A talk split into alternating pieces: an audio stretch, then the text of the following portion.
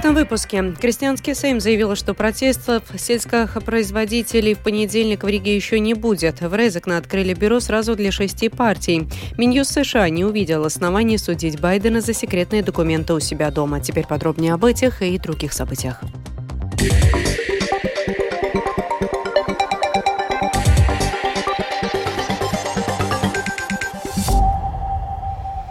Протестов крестьян в понедельник, 12 февраля, в Риге еще не будет, а ближайшие недели станут решающими для принятия решения о следующих действиях фермеров, заявил председатель правления общества «Крестьянский Сейм» Юрис Лаздыч. Он пояснил, что сейчас важно договориться и добиться акцепта на все требования фермеров, поэтому в течение следующей недели продолжатся переговоры с представителями правительства и чиновниками.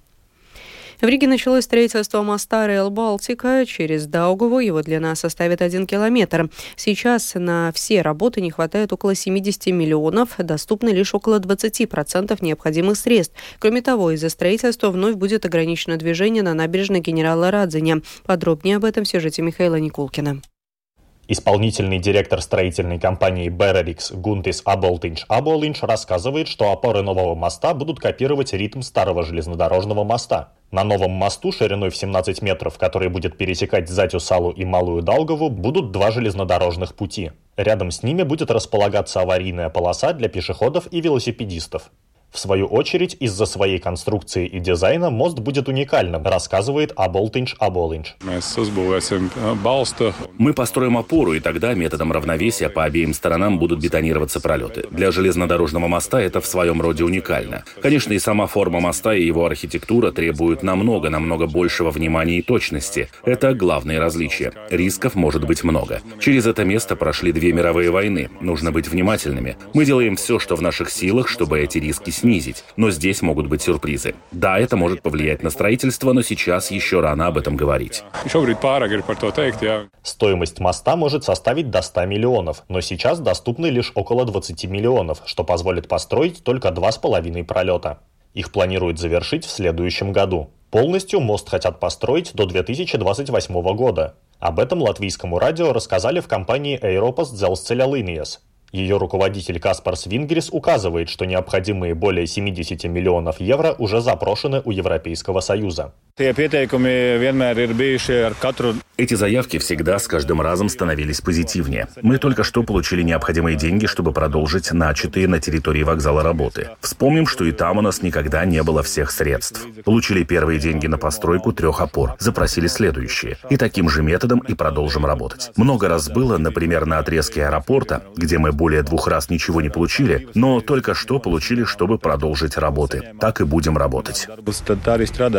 До этого Латвия получила от ЕС на реализацию проекта Rail Балтика 900 миллионов евро.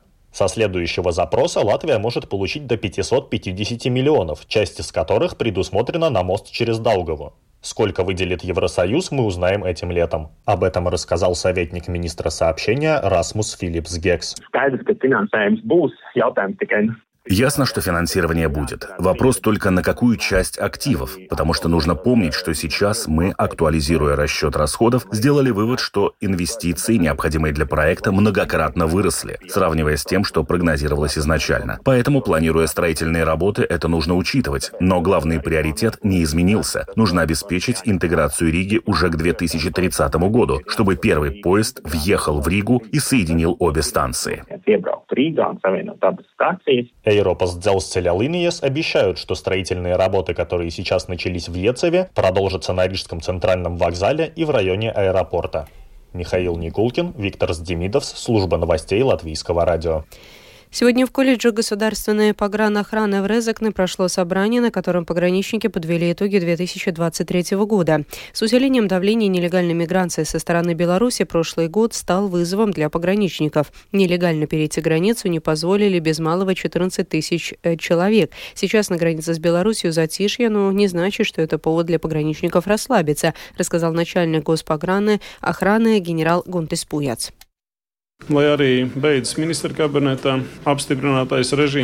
Несмотря на то, что режим усиленной охраны границы не продлили, это не означает, что пограничники перешли на обычный режим работы.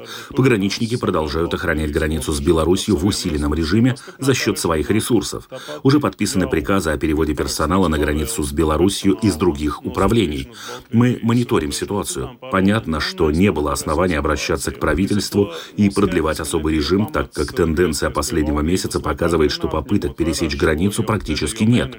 У нас разработаны планы действий для сотрудничества с военными и государственной полицией, и я уверен, что мы оперативно отреагируем, если ситуация снова изменится. Также на мероприятии обозначили приоритеты на текущий год, продолжает Гунтес Пуяц. Robežu drošība, nelegālās migrācijas novēršana, skaidrs, ka mūsu... Приоритеты 2024 года – безопасность границы, предотвращение нелегальной миграции. Понятно, что соседнее с нами государство не изменится и в ближайшее время сохранит свой политический курс. Поэтому провокации на латвийско-белорусской границе ожидаемы. Не исключено, что такое может быть и на латвийско-российской границе. Поэтому необходим план развития ресурсов. Это как сохранение штата, так и привлечение дополнительного персонала персонала в погранохрану, переход пограничников на форму НВС. Также нам, как экспертам, необходимо участвовать в обустройстве инфраструктуры на латвийско-белорусской и латвийско-российской границах. Важна единая система въезда-выезда в Европу, введение которой запаздывает. Но сейчас переломный год, когда пора вводить систему в действие, завершить обучение персонала и использовать ее. В Резек на сегодня открыли бюро сразу для шести партий. В одном помещении будут сотрудничать новая консервативная партия, Латвийское объединение регионов, прогрессивная Латвийская зеленая партия, нацобъединение «Новое единство». Название бюро Резек не быть. Депутат Сейма Лейла Расима, избранная по списку прогрессивных от Латгалии, надеется, что разные политические силы смогут работать совместно, но с текущей правящей коалицией в Резекне такое сотрудничество пока маловероятно. Создание этого бюро – это также ответ на действия текущей власти в Резакне. Мы не хотим строить политику таким образом. В данный момент не видим возможности сотрудничества. Да и отношения городской власти в последнее время и в предыдущие периоды это только подтверждают. У них была возможность договориться сотрудничать, но ничего подобного не было. Я думаю, и не планировалось. Мы хотим создать в Резакне совершенно другую политическую среду. Это был бы отличный результат. Если бы мы создали аналогичное совместное бюро и в Даугавпилсе, как в Резакне. В Резакне это произошло естественным путем. Чтобы открыть в Даугавпилсе, нужно поработать. Здесь же мы планируем говорить не на политические идеологические темы, а обсуждать проблемы, которые касаются людей напрямую, с которыми каждый житель Резакне сталкивается ежедневно. В детской клинической университетской больнице стремительно выросло количество пациентов, нуждающихся в лечении в отделениях. Наиболее распространенной причиной госпитализации детей является грипп и другие респираторные инфекции. Чтобы поток пациентов стабилизировался, родителям уже следует подготовиться к профилактике заболеваний и в первую очередь сотрудничать с семейным врачом, говорит главный врач детской клинической университетской больницы Рената Снейпа.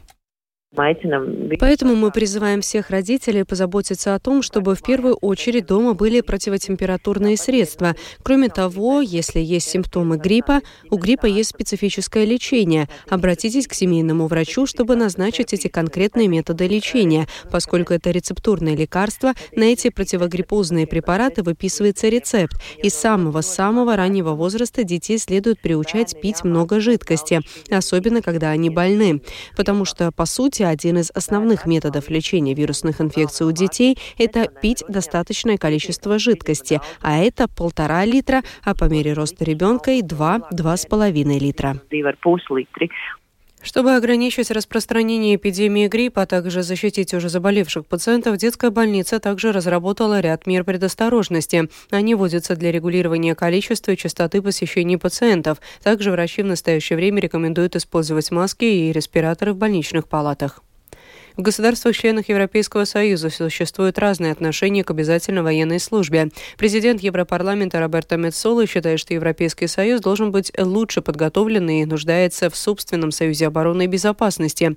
В интервью она отметила, э, что НАТО является важным партнером, но в то же время большое значение имеет то, как мы сами будем защищать свой Союз. There is no doubt that the world has changed completely since the 24th of February 2022. Нет сомнений в том, что мир полностью изменился с 24 февраля 2022 года, но я также должна извиниться перед своими коллегами в странах Балтии, включая Латвию, которые предупреждали нас задолго до 24 февраля, что по соседству с Европейским Союзом находится очень агрессивная экспансионистская страна, ожидающая повторения того, что она уже сделала в 2008 и 2014 годах. Похоже, Путин и сейчас не собирается останавливаться. И это заставило Евросоюз лучше осознать, что необходим настоящий полноценный союз обороны и безопасности, чтобы гарантировать те возможности НАТО, которые ответят на потребности, необходимые для предотвращения и сдерживания потенциальных атак. Финляндия вступила в НАТО, и мы ожидаем, что в ближайшем будущем это сделает Швеция. И мы призываем Венгрию ратифицировать вступление Швеции в НАТО как можно скорее. Возвращаясь к исходному вопросу о том, что государства-члены ЕС не имеют обязательной военной службы, необходимо понимать, что это решается на национальном уровне. Это не может диктоваться Евросоюзом. Я замужем за финном, а в Финляндии есть обязательная военная служба. Но сама я родом с Мальты, которая по Конституции является нейтральной страной. Поэтому там не может быть введена обязательная военная служба. В каждой стране своя ситуация. Но каждой стране также необходимо усердно думать о своей собственной безопасности, безопасности своих граждан, своей защите и о том, как она готова к худшему сценарию развития событий Министерство юстиции США заявило, что не будет предъявлять обвинения президенту США Джо Байдену в нарушении правил, хранившему у себя дома секретные документы. В докладе Минюста говорится, что действия Джо Байдена, цитата, представляют серьезный риск для национальной безопасности, но устранение этих рисков путем предъявления уголовных обвинений не является разумной мерой. Президент Джо Байден, тем не менее, раскритиковал доклад, в котором он был назван пожилым человеком с плохой памятью. Продолжит Рустам Шукуров. В докладе спецпрокурора Министерства юстиции США Роберта Гура, который подытоживает результаты более чем годового расследования, говорится об обнаружении доказательств умышленного хранения и разглашения секретных материалов Байденом после того, как он ушел с должности вице-президента США. В качестве примера упоминаются разговоры Байдена с гастрайтером, человеком, который пишет тексты для другого, не указывая свое авторство, в которых он упоминал о хранении документов с секретными данными о событиях в Афганистане. Несмотря на это, спецпрокурор Минюста США объяснил, что не рекомендовал бы выдвигать уголовных обвинений против Байдена. Прежде всего, это невозможно, потому что он действующий президент США. Среди других причин упоминается то, что в суде нельзя было бы доказать сознательное нарушение Байденом правил хранения секретной информации. Это объясняется тем, что во время бесед с Байденом офис спецпрокурора зафиксировал значительные ограничения в его памяти. Байден в гневном опровержении заявил, что с его памятью все в порядке – Переполненный эмоциями, во время выступления в Белом доме Байден сказал, что обвинение в том, что он намеренно хранил засекреченные материалы, было просто ложным, и также отверг предположение спецпрокурора, что якобы он забыл, когда умер его сын Бо. Как, черт возьми, он посмел поднять этот вопрос? Честно говоря, когда мне задали этот вопрос, я подумал, что это не их дело. Я вам поясню кое-что. Некоторые из вас пришли со дня его смерти каждый божий день я ношу четки, которые он получил. Каждый год в день поминовения мы проводим службу в память о нем, на которой присутствуют друзья, родственники и люди, которые любили его. Мне не нужно, мне не нужно, чтобы кто-то напоминал мне, когда он ушел из жизни. Отвечая на вопрос, признает ли он ответственность за хранение секретных документов в своем доме, Байден обвинил в этом своих сотрудников. По словам Байдена, он не знал, что они положили конфиденциальные записки в его гараж, где, по словам специального прокурора, они хранились рядом с собачьей лежанкой. Я признаю ответственность за то, что не видел, что именно делали мои сотрудники. Не видел то, что появилось в моем гараже и что оттуда выносилось. Не видел то, что было перемещено не мной, а моими сотрудниками. Документы были найдены во время обыска в доме Байдена в штате Делавер в январе прошлого года. Часть из них относится к тому периоду, когда Байден был сенатором, другие – ко времени его пребывания на посту вице-президента.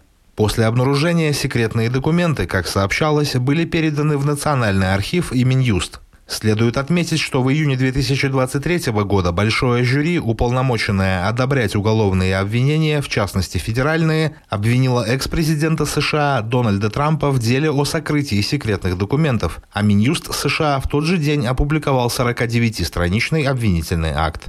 Рустам Шукуров, служба новостей Латвийского радио. О погоде в завершении. Предстоящей ночью по Латвии будет облачно, иногда с прояснениями. Местами небольшой снег. Отдельные участки дорог будут скользкими. Ветер северо-восточный, восточный 3,8 метров в секунду. Ночью по ожидается от минус 4 до минус 9 градусов. На востоке от минус 11 до минус 16. Днем по Латвии будет облачно, местами с прояснениями. Существенных осадков не ожидается. Ветер северо-восточный, восточный 3,8 метров в секунду. Днем по будет от 0 до минус 5 градусов. На северо-востоке до минус 5, минус 7. В Риге ближайшие сутки будет облачно, иногда с прояснениями, временами снег, дороги тротуары будут скользкими, ветер северо-восточный, восточный 3,8 метров в секунду. Ночью в столице будет минус 5, минус 7 градусов, днем минус 2, минус 3. Медицинский тип погоды второй благоприятный. Это была программа сегодня в 19 9 февраля. Продюсер выпуска Дмитрий Шандро провела Екатерина Борзая.